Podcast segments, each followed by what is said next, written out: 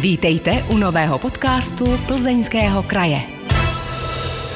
Krásný dobrý den, vážení posluchači. Je tady Hyde Park Plzeňského kraje, jehož tématem je tentokrát doprava. Při poslechu vás vítá Markéta Čekanová. Mými hosty dnes jsou náměstek hejtmanky pro oblast dopravy Pavel Čížek Zastan. Dobrý den. Dobrý den. Náměstek hejtmanky pro oblast sociálních věcí Rudolf Špoták z Pirátů. Dobrý den. Dobrý den. Zastupitel za ČSSD Ivo Greener. Dobrý den. Dobrý den. A ano, reprezentuje Petr Vanka. Dobrý den i vám. Příjemné odpoledne. Současnou největší dopravní stavbou plzeňského kraje je bez zesporu západní obchvat města Plzně, ačkoliv možná si let kdo z našich posluchačů myslí, že to je stavba státu nebo stavba města, tak je to stěžení dílo plzeňského kraje. Jak tady probíhají práce? Jde všechno, jak by mělo, nebo tu nalézáte nějaké problémy? To je jednoznačně otázka na Pavla Číška. Tak já myslím, že takhle velká stavba běží velice dobře. Já si myslím, že Plzeňský kraj se zhostil investorské činnosti, hlavně zpráva údržba silnic velice dobře. Eh, vysoutěžily se firmy, které v tom mají zkušenost a zatím to vypadá, že všechno jde podle harmonogramu. Eh, na stavbu se často díváme, ty, i ty náročné věci, jako je hlavně ta estakáda v celém tom údolí a pak přemostění řeky, tak v současné chvíli probíhají. Vlastně se dá říct, že už jsou založeny všechny pilíře, aspoň v základech, takže už nás nepřekvapí nic z geologii. Takže myslím si, že stavba jde dobře, já jsem s ní spokojen. Nebyly tam ani žádné zádrhely, neočekávané komplikace a podobně? Tak na každé stavbě jsou zádrhely a neočekávané komplikace. Například jsme zatížili Křimice a ostatní obce poměrně dost dopravou, hlavně v zimním období nebo v tom jarním eh, ale snaha byla prostě tam i regulovat třeba rychlost, projíždět tam pomalu přesunout případně ty velké objemy zeminy někam jinam. Takže myslím si, že i ve spolupráci s obcí se nám to podařilo a poté, co stavba proběhne, tak se tam opraví ty povrchy komunikací, tak aby tam nebyly další problémy. Petr Vanka má na starosti kontrolu na kraji. Vidíte i vy z postu kontroly eh, všechno takhle skvěle a růžově jako Pavel Čížek? Tak zatím se musím přiznat, že my jsme tedy nekontrolovali fyzicky jak jsou buldozery daleko nebo nejsou. Jo. Já ani na tu stavbu bych nešel, se přiznám, teda nemám co dělat, bezpečnostních důvodů, ale eh, spíš bychom mohli asi teď diskutovat o tom, že eh, je vůbec otázkou eh, ta stavba, jak byla připravena, udělána. My jsme to vždycky v ANU říkali, že stavět obchvat je fajn, ale podle nás ten obchvat měl být minimálně čtyřpiludový, protože si myslíme, že současný obchvat, obchvat tak, jak je udělán, a je to vlastně jenom docela úzký, tak si myslíme, že teda samozřejmě to bude zlepšení, ale bude to zlepšení malé, nebo teda ne malé, podstatné, podstatné ano, samozřejmě, že se nebude s tím městem, středem, ale eh, jakmile se cokoliv přihodí, cokoliv se nastane, tak to bude neprůjezné, poněvadž prostě je to velice úzké. Pavel Čížek? Tak eh, takhle velké stavby se připravují celé roky a v době, kdy jsme eh, vlastně přebírali tu přípravu té stavby, tak už bylo dávno rozhodnuto o tom, že to bude ten okruh dvoupruhový a ani se tomu nedivím, protože tam bylo prostě to rozhodnutí, buď ten obchvat bude a bude dvoupruhový, anebo nebude dokončen vůbec, protože eh, i dneska je to prostě objem asi 2,3 miliardy korun, včetně DPH a nic jiného prostě nezbývalo. Eh, jinak ale je to připraveno zase pro naše budoucí, protože nejsme tady asi jako poslední generace, tak aby se mohl případně rozšířit někdy za 30-40 let eh, na další pruhy. Takže tahle ta příprava tam provedená je ty základy jsou na to takhle postaveny. Děkuji. Jak celou situaci kolem západního okruhu jeho budování vidí Piráti? Já doufám, že nebudeme budovat ty další pruhy za 30 až 40 let, že to bude poměrně dřív. Každopádně budu tady souhlasit s tím, že se to projektuje dlouhou dobu. Eh, každopádně už eh, to, že ty dva pruhy jsou málo a bylo by potřeba čtyři, to jsme věděli v den slavnostního kopnutí do země, kdy, kdy se ten, ten obchod dělal, ale prostě ta reality, re, realita je taková, že jestli mít dva pruhy nebo žádný, tak se shodneme na tom, že ty eh, dva pruhy je lepší něco než nic.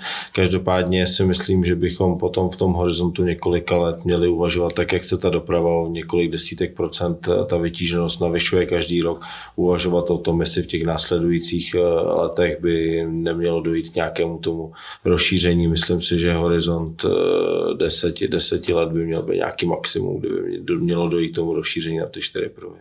Co doplní Ivo Greener za sociální demokracii? Ten problém tady vznikl ne vůbec od začátku krajů, ještě dřív než kraje vůbec vznikly, tak se město Plzeň ve své strategických materiálech domluvilo s českým státem, že tahle ta komunikace nebude státní, to znamená nebude první třída, eh, tím pádem to nemůže být čtyřprout. To prostě je rozhodnutí, které tady udělali v 90. letech před náma. Eh, my jako sociální demokracie jsme před 12 lety reagovali na to, že ta situace se postupně zhoršuje ve městě a především pro ty, kteří město úplně nepotřebují, to znamená, by ho klidně mohli obět a nemuseli jet přes střed, tak jsme hledali alternativu. Ta alternativa tady byla, to znamená západní obchvat, postavila se zhruba za necelé 2 miliardy první etapa, připravil se projekčně a i finančně druhá etapa, poukazuju na to, že obě dvě etapy byly financovány z 90% z Evropské unie. To znamená, plzeňský kraj do toho dává byť významné, ale ne úplně ty nejvýznamnější peníze, protože to je stavba, která je financovaná eh, z evropských zdrojů. Já jsem za to strašně rád, protože pak nás zbývá víc peněz na ty okresní silnice, které jsou v takovém stavu, jakém jsou a eh, posluchači to můžou sami, sami posoudit. Ten problém není to, že by si to někdo z nás tady vymyslel, prostě, že to bude dvouprout. To je prostě ráno tou strukturou toho, že stát řekl, my budeme dělat průtah, město s tím souhlasilo.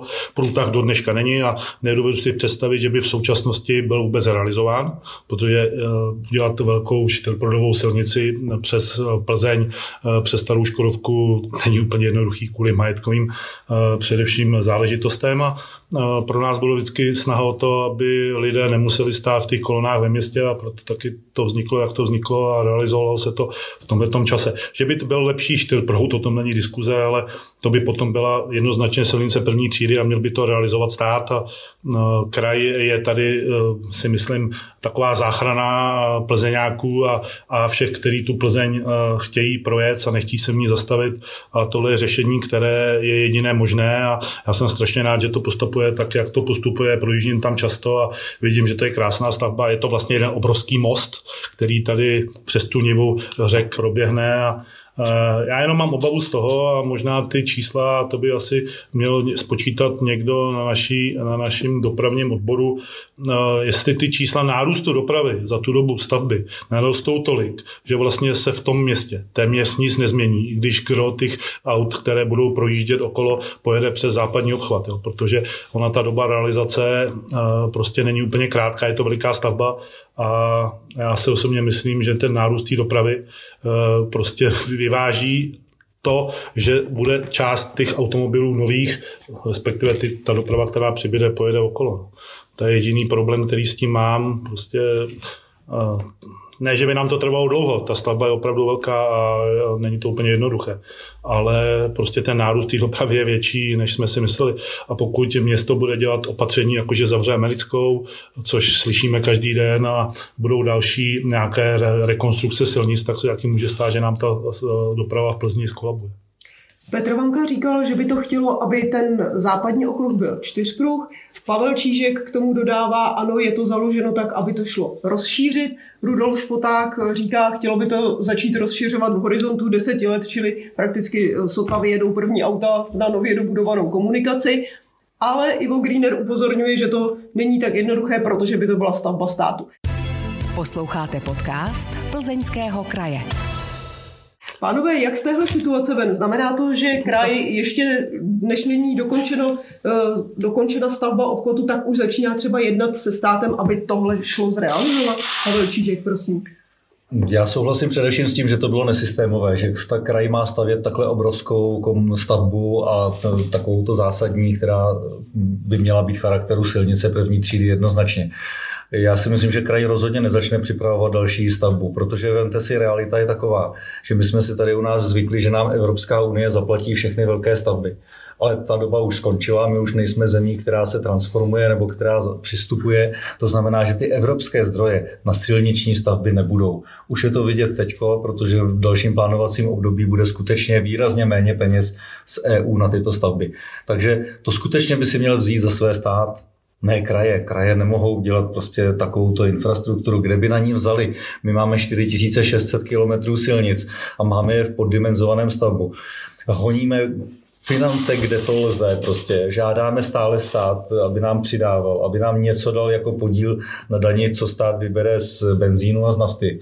A pořád to tak není každý rok. Žádáme, prosíme, dostáváme nějaké drobné, abychom mohli dostat ty naše běžné silnice, které skutečně vlastní Plzeňský kraj, do nějakého stavbu stavu a dělat obchvaty velkých okresních nebo krajských měst, na to prostě v žádném případě kraje nemají ani kompetenci, ani finance. Takže skutečně beru, že to je státní záležitost. Co se týká toho, jak bude efektní ten, eh, ten západní obchvat, tak tam to záleží ještě na rekonstrukci okružní křižovatky, kterou připravuje ředitelství silnice a dálnic. Tam už prostě my s tím obchvatem ústíme zase do státní silnice. A toto připravuje v nějakém horizontu, řeší to nějakým způsobem eh, jako světelnou hm, křižovatku průjezdnou, která velkého kruháče. kruháč světelný kruháč, když to tak nazveme, a to bude mít ještě určitě nějaké spoždění, to nebude zároveň se spuštěním západního obchodu. Takže tam by to mohlo jakoby to místo problematické vylepšit. Ale to už je zase skutečně my s tou krajskou silnicí jdeme do státní silnice. O kterém kruhovém objezdu se přesně bavíme? O to kruhový u Makra. Petr Vanka se hlásil o slovo. Takhle já, když jsme tady nakousli ty finance, teď okolo toho západu, západního okruhu, tak eh, mě by jenom zajímalo, pane Číšku, jestli už eh, dodavatel stavby po vás požadoval nějaké případné navýšení eh, financí na tu stavbu s tím, jak vlastně se zdržují materiály a podobně a jestli i vyčíslil, kolik to bude? Ne, určitě nevyčíslil, ale samozřejmě každý dodavatel v téhle době, každá stavební firma, ať je to na pozemních stavbách nebo dopravních, tak avizuje, že se výrazně zdražují materiály, že se zdražuje železo, to jde až o 100%, že je nedostatek různých materiálů, takže oni to obecně avizovali, my jsme jim obecně odkazovali na smlouvu, kterou máme uzavřenou, ale žádná konkrétní čísla ještě na stole nejsou. Jakým způsobem v té smlouvě, když už jsme se k tomu dostali, je ošetřeno právě tohle? Tak bylo výběrové řízení, že jo, naprosto otevřené, to bylo všem známo, že ta stavba je na tři roky nebo na dva a půl roku podle toho, jak se to stihne. Byly tam přesně daný harmonogram a každá firma si musela ty věci nacenit, to znamená, že musí počítat i s určitými riziky, které nastanou, případně se buď proti těm rizikům zajistit a e, nebo prostě je započítat do té nabídky, takže je to skutečně věcí těch firm. Konkrétní věci na stole nejsou, žádné požadavky finanční, které by byly rozpočtovány a doloženy, že jsou nad rámec stavby. Nic takového zatím na stole není. Ale mě jde o to, že teď jsem četl nedávno vyjádření pana Šindeláře z města Plzně, který tedy říkal, že už jednali s dodavatelem a že dodavatel jasně řekl, že bude požadovat asi 10% navíc ale že neví, jak to mají ošetřit, tak aby to mohli vyplatit. To samozřejmě ty smlouvy jsou, eh, že jak, jak říkáte vy, jsou nějak ohraničeny a eh, mimochodem zmiňuje to, že vlastně v současné době asfalt stojí dvojnásobek ceny, co stál před 6 měsíci, jo, takže nejspíš asi přijdou s nějakými požadavky. Jasně, město Plzeň je vlastně spoluinvestorem nebo připojuje se k té investici. Tu hlavní investici řídí zpráva údržba silnic. E, co se týká financí, my jsme byli hrozně rádi, že to vůbec bylo reálné, aby jsme se do té druhé části obchvatu mohli pustit. Ale je to skutečně jenom za, toho, za těch podmínek, že jsme z Evropské unie získali více, než jsme předpokládali, takže jsme dostali celkově 1,5 miliardy korun. Předpokládáme, že Plzeňský kraj to bude stát mezi 350 a 450 milionů korun to spolufinancování, což je vlastně nejnižší částka, jakou jsme mohli získat a, a Plzeňský kraj skutečně nemá prostředky navíc, které by mohl použít na nějaké více práce. E, takže uvidíme, jak se ta situace bude vyvíjet. Když se téměř přesně před rokem poklepávalo na základní kámen obchvatu, mluvilo se o tom, že by na něj první auta měla vět v únoru 2023, ale velmi pravděpodobně, že dokonce bude hotov do konce roku 2022. Platí to pořád? Tak pořád to platí, ale jak říkám, ty stavební materiály, jejich dodávky obrovsky váznou a přišel covid že, do celé té stavby, takže firmy bojovaly ještě s zaměstnanci, s množstvím s množstvím lidí, které mohly nasadit a se spoustou omezení. Takže pořád to platí. Ten harmonogram se drží, Uvidíme, jestli to bude o ty dva měsíce dříve nebo později. U takové velké stavby eh, to už není rozhodující. A bude potom probíhat hned, jak se tady už taky ozvalo, nějaké měření té dopravy, sledování, kolik dopravy odvede obchvat z centra města, kolik aut skutečně tam tudy pojede, zda se to nebude ve špičkách zahlcovat, když je to jenom ten dvoupruh a tak dále. Máte něco takového připraveno? Tak určitě se na to vrhnou všichni, které zajímá doprava, protože už v současné době Plzeň dělá vlastně celou koncepci udržitelné mobility, takže všichni budou velice rádi sledovat ta čísla a měřit počty vozidel. A sice teoretické modely jsou, byly samozřejmě připraveny, je stanoveno, kolik by to mělo odvést aut, jestli to stačí, nestačí, ale ta realita vždycky je potom, až se to otevře a uvidíme, jak si lidé najdou ty cesty. Takže určitě jsou na to zvědaví všichni dopravní technologové. Posloucháte podcast Plzeňského kraje. Posloucháte Hyde Park Plzeňského kraje, jehož tématem je dnes doprava. Povídali jsme si tady o stavbě západního obchvatu, ale které další místo by podle vašeho mínění zasloužilo větší dopravní investice? A teď samozřejmě mluvíme o celém plzeňském kraji, nejen o Plzni a plzeňské aglomeraci, ale třeba i o těch nejodlehlejších částech. Rudolf Špoták. Eh, já si myslím, že každý z nás tím, že jsme eh, všichni čtyři, tak jak tady sedíme z každého z každé různé části Plzeňského kraje, tak určitě vždycky člověk myslí na to a každý občan Plzeňského kraje by úplně nejradši měl tu nejnovější silnici ke svému domovu.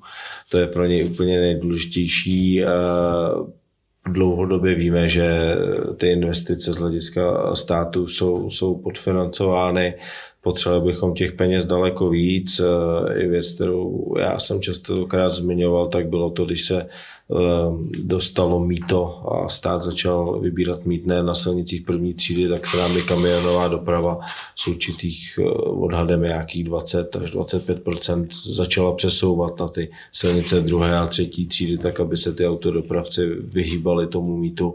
Takže to je další zásah, eh, zásah na ty Eh, na ty silnice. Těch míst je určitě mnoho, jak já říkám, musíme to rozdělit do dvou, do dvou kategorií, do té kategorie, kde to využití těch krajských silnic je nejintenzivnější a pak eh, na druhou stranu je to využití tam, kde není tak časté, ale na druhou stranu tam dochází k velkému opotřebování a k místech až havarijnímu stavu. Takže bych to rozdělil na tyto dvě části, to znamená ty, které jsou hodně fragmentované a kde ta obnova musí být třeba i častější a pak ty části, které jsou odlehlejší a kde by měla být i pozvolná, protože ten stav už tam není odpovídající té dané situaci. A jedno konkrétní místo, kde byste ukázal prstem do mapy a řekl, tady potřebujeme teď v nejbližší době velkou investici?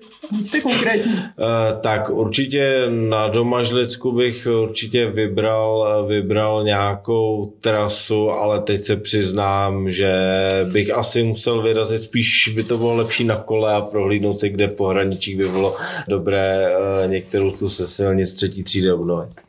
Ivo Greener asi má jasno? Já mám úplně jasno. Víte, ono, když postavíte novou silnici, západní obchvat, tak eh, je to hezký. Lidi mají kde jezdit, no ale ten kraj se o to musí zase znova starat takže vám vlastně narůstají náklady.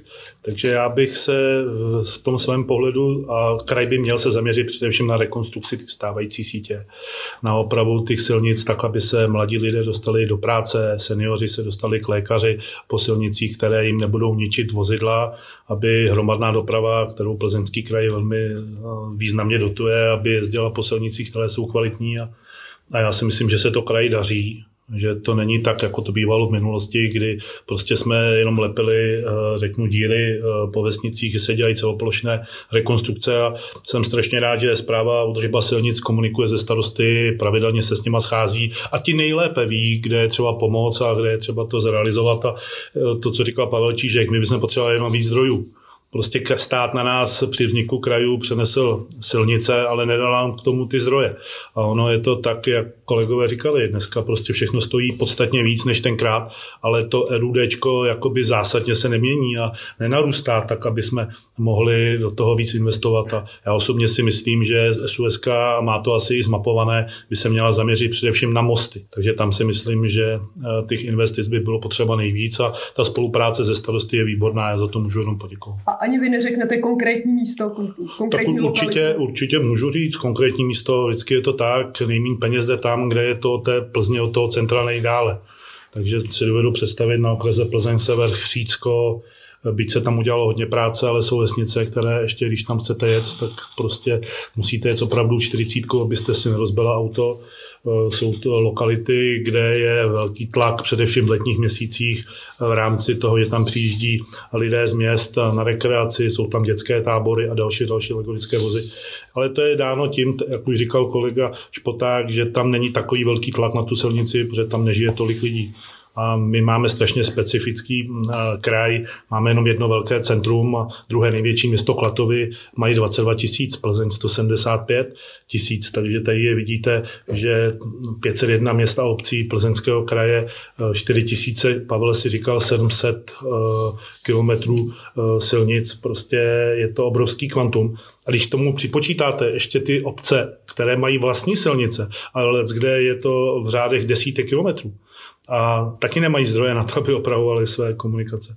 Tak prostě je přesně vidět, že ten stát prostě zapomněl přidat peníze do krajů, do obcí, tak aby to dokázali zrealizovat, ale to budeme křičet, ať tam bude ve vládě, kdo bude, protože ta centrální politika s tou regionální se prostě málo kdy dokáže spojit. Petr Vanka, jak vy to vidíte, kde by se v kraji měla zrealizovat nějaká větší investice, kde chybí peníze, na třeba opravu nebo vybudování silnice, obchvatu a tak dále. Jasně, tak my jsme přišli sem do zastupitelstva v 2016, jo, a od té doby pořád říkáme jednu věc, že by bylo zapotřebí vybudovat silnici mezi D5 a Domažlicema.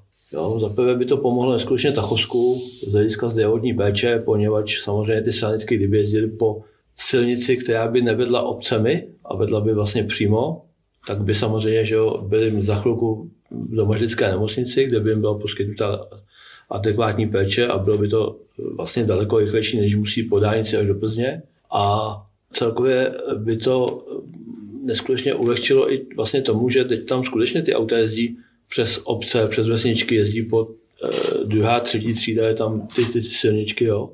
A ten tak eh, si myslím, že jak z hlediska eh, nákladních aut a všeho by byl asi nejlepší, no, tam. Pavel Čížek má tohle všechno na starosti, takže vás se snad ani nemusím ptát, vy přeci musíte z rukávu vysypat spoustu míst, kde vidíte potřebu těch peněz a investic. Takhle, o co, víc, o co míň máte peněz, tak musíte mít lepší koncepci, abyste ty peníze ne, nevynakládali eh, zbytečně nebo na věci, jenom tady bylo řečeno starostové, ale on by ten starosta chtěl mít hezkou silnici každý že, z těch 500. Takže nemůžete jenom ten, kdo se nejvíc ozývá nebo je nejaktivnější. Takže my jsme dělali koncepci kompletní a když to strašně zjednoduším, tak ta koncepce nám vlastně řekla, z těch 4600 km, co máme, tak zhruba hm, jsme vytipovali 700 kilometrů, které jsou úplně zásadní z mnoha hledisek, ze zatíženosti a důležitosti a podobně. A těch 700 kilometrů plánujeme, že se budou postupně dělat na vysokou úroveň, většinou jsou to silnice druhé třídy, tak aby se i rozšířily a odpovídaly normě ale jenom tato část. Co se týká, pak máme zase další část silnic, které chceme dostat do dobrého stavu technického, ale už je nebudeme rozšiřovat na normovanou šířku. A pak máme spoustu těch ostatních zbylých silnic a tam jsme řekli, tam budeme hlavně opravovat povrchy.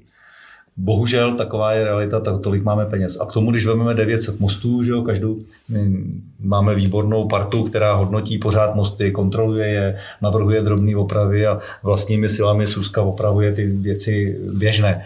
Ale přeci jenom se občas stane havárie při tomhle počtu mostů tam musíme mít vždycky nějakou rezervu, aby jsme na ten most, co se objeví, něco, něco dali.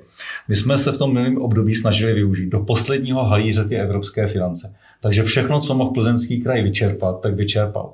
Teď v tom novém plánovacím období připravujeme další věci. Takže když řeknu tu největší, která je připravená, na kterou jsme Eh, jsme připraveni, tak to je eh, napojení severního Rokycanska. Takže to je jedna z těch velkých investic, která by měla být kolem 700 milionů korun.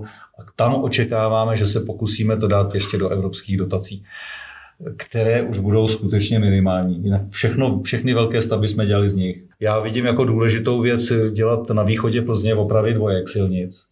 Čili aby jsme udělali něco, já to nechci říkat, ale něco jako ten východní obchvat, protože přeci jenom musíte taky projet někudy někudy tam. A to je oblast, kde to zatím jsou studie, jako jak je Líšina, Chrást, tak eh, Kyšice, tak tohle tu oblast nějak obět Plzeň, aby se nemuselo přes centrum. To, to považujeme za důležité. Pak je důležitý třeba Tachov, protože spojení mezi eh, Tachov na Planou, tak všechno jezdí přes Tachov, přes centrum města, je tam poměrně velký sklon, je to tam problematický, takže to já vidím taky jako důležitý úsek. Posloucháte podcast Plzeňského kraje. Pavel Čížek řekl slovo koncepce ve vztahu k ne velkým penězům, které má kraj k dispozici. Pánové, máte všichni pocit, že kraj postupuje koncepčně, co se dopravy, infrastruktury dopravní týče, anebo by to stálo někde ještě za úvahu, za zvážení, za zlepšení? Rudolf Špoták. Tak vždycky kraj eh, narazí na tu centrální řízení, který v rámci těch koncepcí je. Tady pokud se budu bavit o tom, co tady bylo zmíněno pana Vankou, to dopojím na té D5, tak teď, když myslím směrem směrem eh, na Horšovský tým, směr na D5 do Boru, do Boru Utachova, tak zatímco, zatímco celou republiku by v podstatě měla objíždět silnice první třídy, tak tady máme přibližně asi 35 kilometrový úsek, který je z toho vyčleněn na to silnice druhé třídy, do kterou se musí, musí postarat kraj a ty dvě silnice první třídy by měly být eh, spojeny, takže to si myslím, že i z hlediska některých koncepcí, jak já vždycky říkám, musíme hrát s těmi kartami, které máme. My jsme teď vlastně na eh, jaře letošního roku schvalovali koncepci eh, silniční a železniční dopravy v rámci eh, zastupitelstva Plzeňského kraje, která procházela spousty připomínkovými řízení, co se týkalo starostu a tak dále. A i při tom samotném, samotném schvalování na zastupitelstvu jsem měl pocit, že ta koncepce, tak jak je vytvořena, tak eh, odpovídá tím, tím požadavkům a myslím si, že eh, jediné, co už tam pouze chybí, tak jsou ty peníze, tak abychom tu koncepci mohli naplnit ze 100% od první až do poslední stránky. Ivo Greener chce reagovat? Všichni vnímáme asi, že se celý svět, Evropa i Česká republika po tom covidu trošku změnila. Já si myslím, že na to bude třeba reagovat taky dobře víme, že jak se rozvíjí průmysl v plzeňském kraji, tak se změnily i cesty lidí za prací. Já si myslím, že na to eh, do budoucna se to zase bude měnit, budou vznikat nová centra, bude vznikat eh, nový tlak na ty silnice a já si myslím, že ta koncepce s tím aspoň částečně počítá. Pro mě je největší problém v tom, že my jsme udělali tady, myslím si, velký kus práce s tím, že máme jakoby kvalitní novou veřejnou dopravu, především autobusovou, ale bohužel ten covid ty lidi nám z té hromadné dopravy vyhnal. A oni se naučili jezdit osobními auty a připojili se na ty silnice první třídy, 126, 127, které jsou problematické i bez toho, eh, že nám tam budou jezdit i seniori, kteří jedou radši si koupit rohlíky někam, než aby jeli autobusem za, za zdravotní péčí, tak jedou radši vlastním autem, protože mají strach z té hromadné dopravy a je třeba prostě možná i z té centrální politiky od vlády prostě víc tlačit na to, aby se víc využívala hromadná doprava. Peněz bude asi do budoucna míň, než bylo a teď je třeba s každou korunou nakládat velmi zodpovědně a já si myslím, že ta koncepce k tomu přispěje a přispěla, a že to jde správným směrem. Důležité je změnit myšlení lidí, prostě aby když jedou za lékařem a zastaví autobus před nemocnicí, tak je přece hloupost, aby prostě vytáhli v 75, 80 letech auto a jeli tam autem, když je to doveze až prostě na místo. Já si myslím, že ta propojenost i s tou, no, řeknu, městskou dopravou a nejenom v Plzni, ale i v těch menších městech, jako jsou Domažice, Klatově, Rukice, Nejtachov, jakoby je, je dobrá a Teď jde o to jenom změnit myšlení lidí zase zpátky, aby se přestali bát potkávání se s lidmi a to je úkol ne asi na krajskou reprezentaci, ale na tu, která vznikne nebo respektive která se utvoří po volbách teď na podzim. Posloucháte podcast Plzeňského kraje. Posloucháte Hyde Park Plzeňského kraje, bavíme se o dopravě, o komunikacích, o tom, jak se dá pohybovat po Plzeňském kraji a kolik peněz to kraj stojí. My jsme tady několikrát letmo zmínili silnice první třídy, tedy silnice, které patří státu s tím, že vlastně s nimi kraj nemá nic moc co dočinění, protože jsou státní, ale jejich opravy či budování se kraje dotýkají při nejmenším v objízdných trasách. Jeden příklad za všechny odklon dopravy přes Dolní Lukavici momentálně. Myslím, že tady pokybujete, protože asi všichni jste nějakým způsobem informováni o tom, co se tam děje a jak pan starosta Opálko bojuje za svoji obec, která je momentálně e, doslova v obležení a převálcovaná i těžkou dopravou.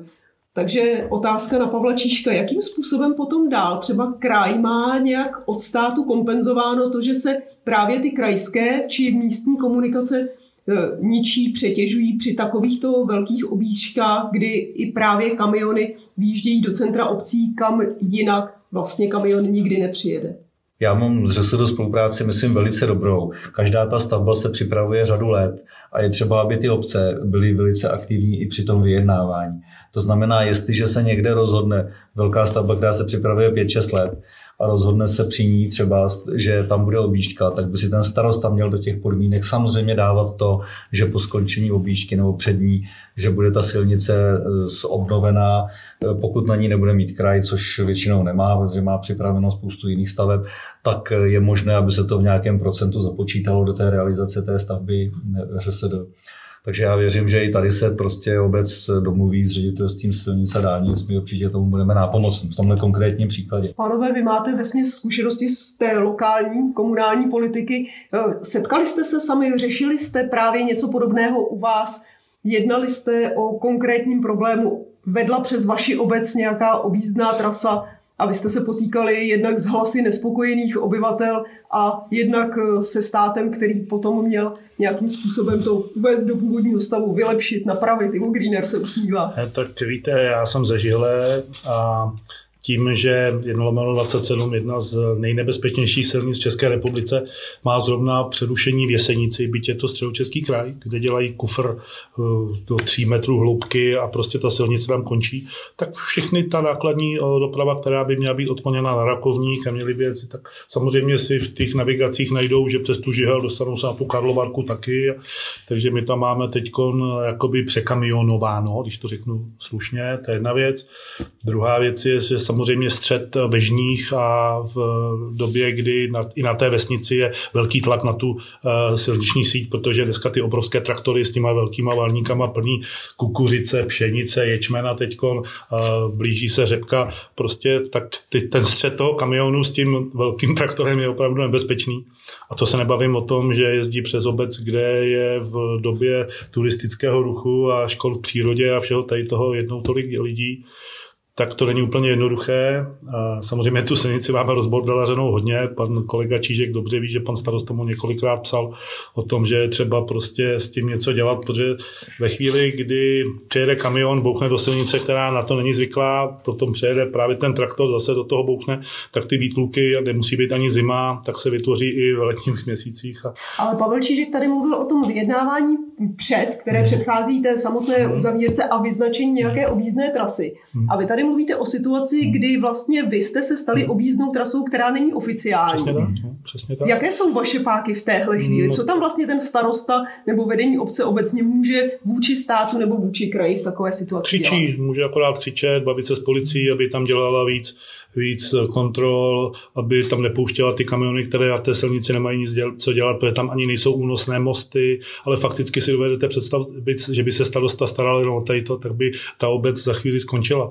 Prostě ten starosta je tam od toho, aby eh, fungovala obec jako taková, a tady to jsou jenom problémy, které on nemůže dopředu ani, ani jakoby vědět, protože co si budeme povídat, jestli je udělaná uh, objížka uh, na druhou stranu, než je obec Žihlé, 15 km jinam a přesto ty eh, kamiony jezdí přes nás, tak je prostě něco špatně v rámci státu a stát by se o to měl postarat. Prostě když mám obíšku, tak ji chci, eh, nebo respektive jako stát bych ji měl na ní trvat a měl bych prostě tu dopravu eh, směrovat nejenom těma směrovacíma tabulema, ale i restrikcí prostě policie České republiky, ale zase jsme v pozici toho, že víme, kolik těch policistů na tom venkově je, eh, jaká je jejich možnost ekonomická, to znamená, kolik mají peněz na benzín, aby tam mohli vůbec být a další další ligočské vozy. Takže my jsme připraveni eh, vždycky na těch vesnicích to vydržet a pak ho budeme prosit kraj, aby nám pomohl s tím a opravil to. No. Tak my máme jednu velkou výhodu Žili, že máme eh, před sebou velký průtah, který bude stát tolik milionů, že to vůbec nemá ani za 10 let na, v daňových, daňových výnosech, protože jsme podél té silnice eh, skoro 2 kilometry a, a do toho rozbitá silnice po tyhle těch obízkách, tak uvidíme. No. Uvidíme, co se dokáže ze zdrojů kraje, obce a snad i státu dát dohromady. Ale to je asi problém všech starostů, kteří se s tím setkávají. Tam, kde to je plánováno, tam se to, o to dokáže říct, ale když to nevíte, tak se ani nemůžete k tomu nějak jako vystavit. Takže to je otázka na Pavla Číška. Co v takové situaci kraj může, jak může pomoct? Tak ono je víc věcí. Když řekneme tu konkrétní, co je, co je možné udělat, tak eh, neznám, jak ten případ, jak to bylo povoláno ve středočeském kraji, jestli to skutečně projednávali i s obcemi v Plzeňském, nebo jestli to bylo formální, to nevím. Eh, ale jinak řeknu příklad ve spáleném poříčí, když jste se ptal na ty zkušenosti, tak se v současné chvíli dělá most, takže ten se úplně zboural, ten most. Eh, je tam jenom provizorní, prostě železný a e, my jsme museli řešit dopravu z poloviny obce. Dohodli jsme se v průběhu těch let příprav e, stavby toho mostu, že opraví jednu krajskou silnici pro tu místní e, dopravu a jednu místní komunikaci, která, která spojuje prostě, i když je uzonka s dvouma, s pár výhybnami, tak dneska, já, protože tam jezdím domů, tak tam se potkávají prostě stovky aut denně. Jo. Ale přesto to lidi zvládají, jsou úplně s tím srozuměni, když se to vyasfaltuje, taková místní objížďka, tak eh, a, a úplně jsem překvapen, že tam nejezdí kamiony, že, že se do, do té úzké cesty nevrhají prostě podle navigací, takže to se podařilo tady v tom případě takhle udělat. To my předpokládáme, že kraj, až skončí tenhle ten problém, nám pomůže s tím, aby jsme aspoň v části, která právě projíždí přes tu obec, která není úplně významná, ale je to přesně centrem okolo obecního úřadu, okolo hmm. benzínové pumpy, že to není úplně jako jednoduché i bezpečnostně a chodí tam děti ze sídliště do školy, zase přes křižovatku, která není úplně, řeknu, v standardních eh, rozměrech, takže že nám s tím pomůže. Já teda na to navážu na ten průtah, protože to je obecně, my jsme už před lety řekli starostům, prostě chcete-li průtah obcí, protože to je hrozně nej, to je to nejdražší, co je. Krásně upravíte silnici mezi obcema, ale jestliže máte průtah a tam máte dělat chodníky, obrubníky, parkovací místa, sítě a všechno ostatní, tak to je to nejdražší, eh, co vlastně je. Tak eh, říkáme vždycky, vyřešte si to v obci, vyřešte majetkové věci, kde bude chodník, kanalizace, voda, všechno musíte mít hotový a nám dejte projekt k územnímu rozhodnutí, s územním rozhodnutím, čili už předprojednaný. A ty obce dá se říct, že skutečně o to závodí a tuhle tu práci provedou. Prostě tu nejtěžší vyjednání, přípravu. A potom teda, když už vidíme, že ta obec si tyhle ty věci všechny splnila, udělala, tak pak my děláme projekt ke stavebnímu povolení a investujeme to. Obec, chodníky, kraj, silnici. Jsou to velice drahé věci, eh, těch průtahů se dělá ročně prostě řada a eh, záleží prostě na té aktivitě těch obcí. No. A my se snažíme tak, jak máme peníze, tak ty průtahy naplňovat. Ne vždy se to podaří, někdy musíme říct obci, počkejte rok, počkejte dva. Ale funguje to. Jako jsem hrozně rád, že ta aktivita obcí tu je, protože kdyby obce jenom řekli kraji, připrav to, no tak kraj neví, co z těch 500 průtahů má připravovat. Petr Vanka chtěl něco doplnit? Ne, tak já jako, že spousta potíží je vlastně jenom o tom, že se dělají lidi sami. Jo. Kdyby lidi byli trošičku ohleduplní a přemýšleli a nebyli eh, takový to já, já, já jenom, ale vzali eh, i ohled na to, že když pojedou jinou trasou, než mají jet, tak ty obyvatele těch obcí na to doplatí, že jo. Tak jsme se spoustu věcí běhli. Teď se za spoustu peněz se postavila čtyřpilová silnice mezi Plzní a Třemošnou. A běžte se podívat, jak tam lidi jezdí, jo. To je neskutečný, jo. On jde, on jde vlevo, jede tam 60 nebo 50, že jo. Teď těch 10 řidičů za ním vlastně přinutí aby ho de facto podjeli, což je, eh, já nevím, za sedm bodů a asi pět tisíc pokutu, jo. No ale tak se jezdí se vpravo, tak se zařadí vpravo, je to, že tak jako... Tam je, problém, tam je trošku problém s tím, že na té silnici je udělaná šipka rovně a šipka doprava a no. strašně no. daleko. Takže oni fakticky si najedou na tu rovnu, když chtějí, chtějí jít jakoby dál, jakoby na Kazněhov a na Horní Břízu a drží se toho, i když ty rychlejší, který chtějí taky jet, tak je prostě podjíždí, ale to je spíš problém zase ŘSD a toho, jak to, jak to prostě označili a, a že by to mělo být pro ty lidi zřejmý. A... Ne, takhle jde o to, že ty lidi vedou z Plzně v levým a jedou. Hmm. Jo, jako vůbec se nenapadne, že by si za cedují Plzeň by se měli dát vpravo, že jo, a měli by no, no. dodržovat předpisy silničního provozu, jo. No, takže... Protože vidí, že tam už no. se vidí tu šipku rovně. Prostě. No. Rudolfko, tak se ti ono, ono vždycky při těch rekonstrukcích eh, těch a opravách těch silnic vzniká takzvaná dvojí občanská nespokojenost. První občanská nespokojenost je s tím, že ta silnice je rozbitá a že by okamžitě kraj, stát, obec, kdokoliv měl opravit. No a druhá občanská nespokojenost přichází v ten okamžik, když se začne opravovat, proč zrovna teď a proč zrovna takhle? A určitě to je jakoby e, pomalu, ale pak nakonec přichází jakoby ta, ta, e, ta spokojenost, což tímto v podstatě i bych, protože teko těch stavebních prací je v rámci plzeňského kraje nejvíc a je úplně jedno, jestli dělají obce, stát nebo kraj, tak tímto bych možná i všechny e, občany chtěl tímto požádat o Eh, musíme to opravit a o tu schovývavost, která, která v těch letních měsících a v těch dobách, kdy se to dá dělat a pevně věříme, respektive tady pan náměstek Čížek určitě pevně věří, že i letos nám bude na podzim přát počasí a budou se moci ty opravy a ty investice dělat eh, možná, možná co nej, nejdéle a udělat všechno to, co budeme v tom letošním roce. Eh, má hlavně zpráva údržba silnic naplánováno a podaří se opravdu letos zrealizovat. To byla krásná slova na závěr dnešního Hyde Parku Plzeňského kraje, jehož tématem byla doprava. Mými hosty byli Pavel Čížek, Rudolf Špoták, Ivo Greener a Petra Vanka. Já vám, pánové, moc děkuji a těším se zase někdy naslyšenou. Děkujeme, Děkujeme za pozvání. S vámi, vážení posluchači, se loučí Markéta Čekanová. Díky za to, že jste poslouchali tento podcast. Připomínáme, že všechny podcasty Plzeňského kraje najdete také na stránkách Plzeňského kraje www.plzeňský-kraj.cz, na krajském Facebooku, YouTube nebo v Spotify, Apple podcastech a podcastech Google. Aby vám neutekly další díly, nezapomeňte nás sledovat nebo si přihlásit odběr, ať už nás sledujete nebo posloucháte kdekoliv. Těšíme se v příštím dílu naslyšenou.